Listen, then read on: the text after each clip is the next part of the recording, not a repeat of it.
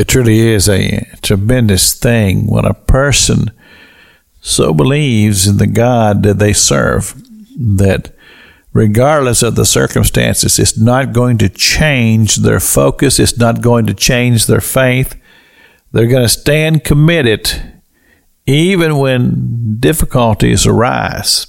And uh, we've talked about Elijah and his school of the prophets, these uh, sons of the prophets, young men who he was training, teaching them how to flow under the anointing of the Spirit of God and to have the Word of God in their heart.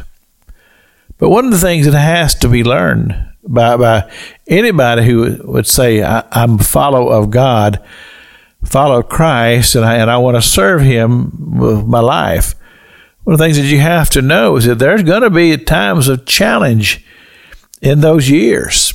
And uh, you think about how that God called Abram or Abraham to cross over the, the Jordan River and go out and live in the desert because this is where God wanted him to be to grow and, and mature and prosper. But the first thing that happened was that God sent a famine. He sent a famine. Because you see, God's going to challenge our faithfulness. And uh, here was Elijah who had said to Ahab, It's not going to rain until I say it's going to rain. He spoke the word. And now it's happening. The rain has stopped. There's no water. And God has sustained him there at the brook Cherith and uh, sent the ravens to bring him food, but that ended.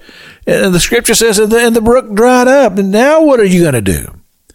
And that's a very, very important question. Is that when the brook dries up and you and you have the call of God in your life, you've heard from God.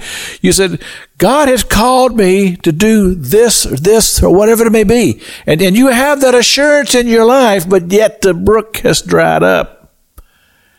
And, and this always grieves my spirit when I may be someplace and I, and I hear a tremendous testimony coming forth from, from somebody, maybe a husband and a wife, and God has called me to go do such and such a thing. And then I, I see him maybe a year later and I say, well, how you, how you doing? He said, oh, well, we, we're not doing that anymore. It got difficult. Well, yes, yes, it's going to get difficult. Sometimes God plans it that way because he's going to challenge our obedience.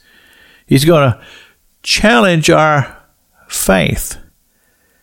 And we have to be able to stand even in the times of faith. And it's amazing how God can sustain you and He will sustain you if you trust Him.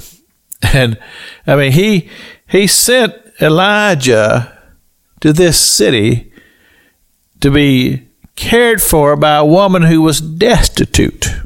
But He used her and her circumstance to produce that which is miraculous to sustain him. Jesus commented on this in the Gospels. It talked about. He said there were many, many widows in Israel at that time, but there was one who would be used because they heard from God and they responded to how God was moving in her life, so that she could sustain the prophet. You see how God works you have to believe.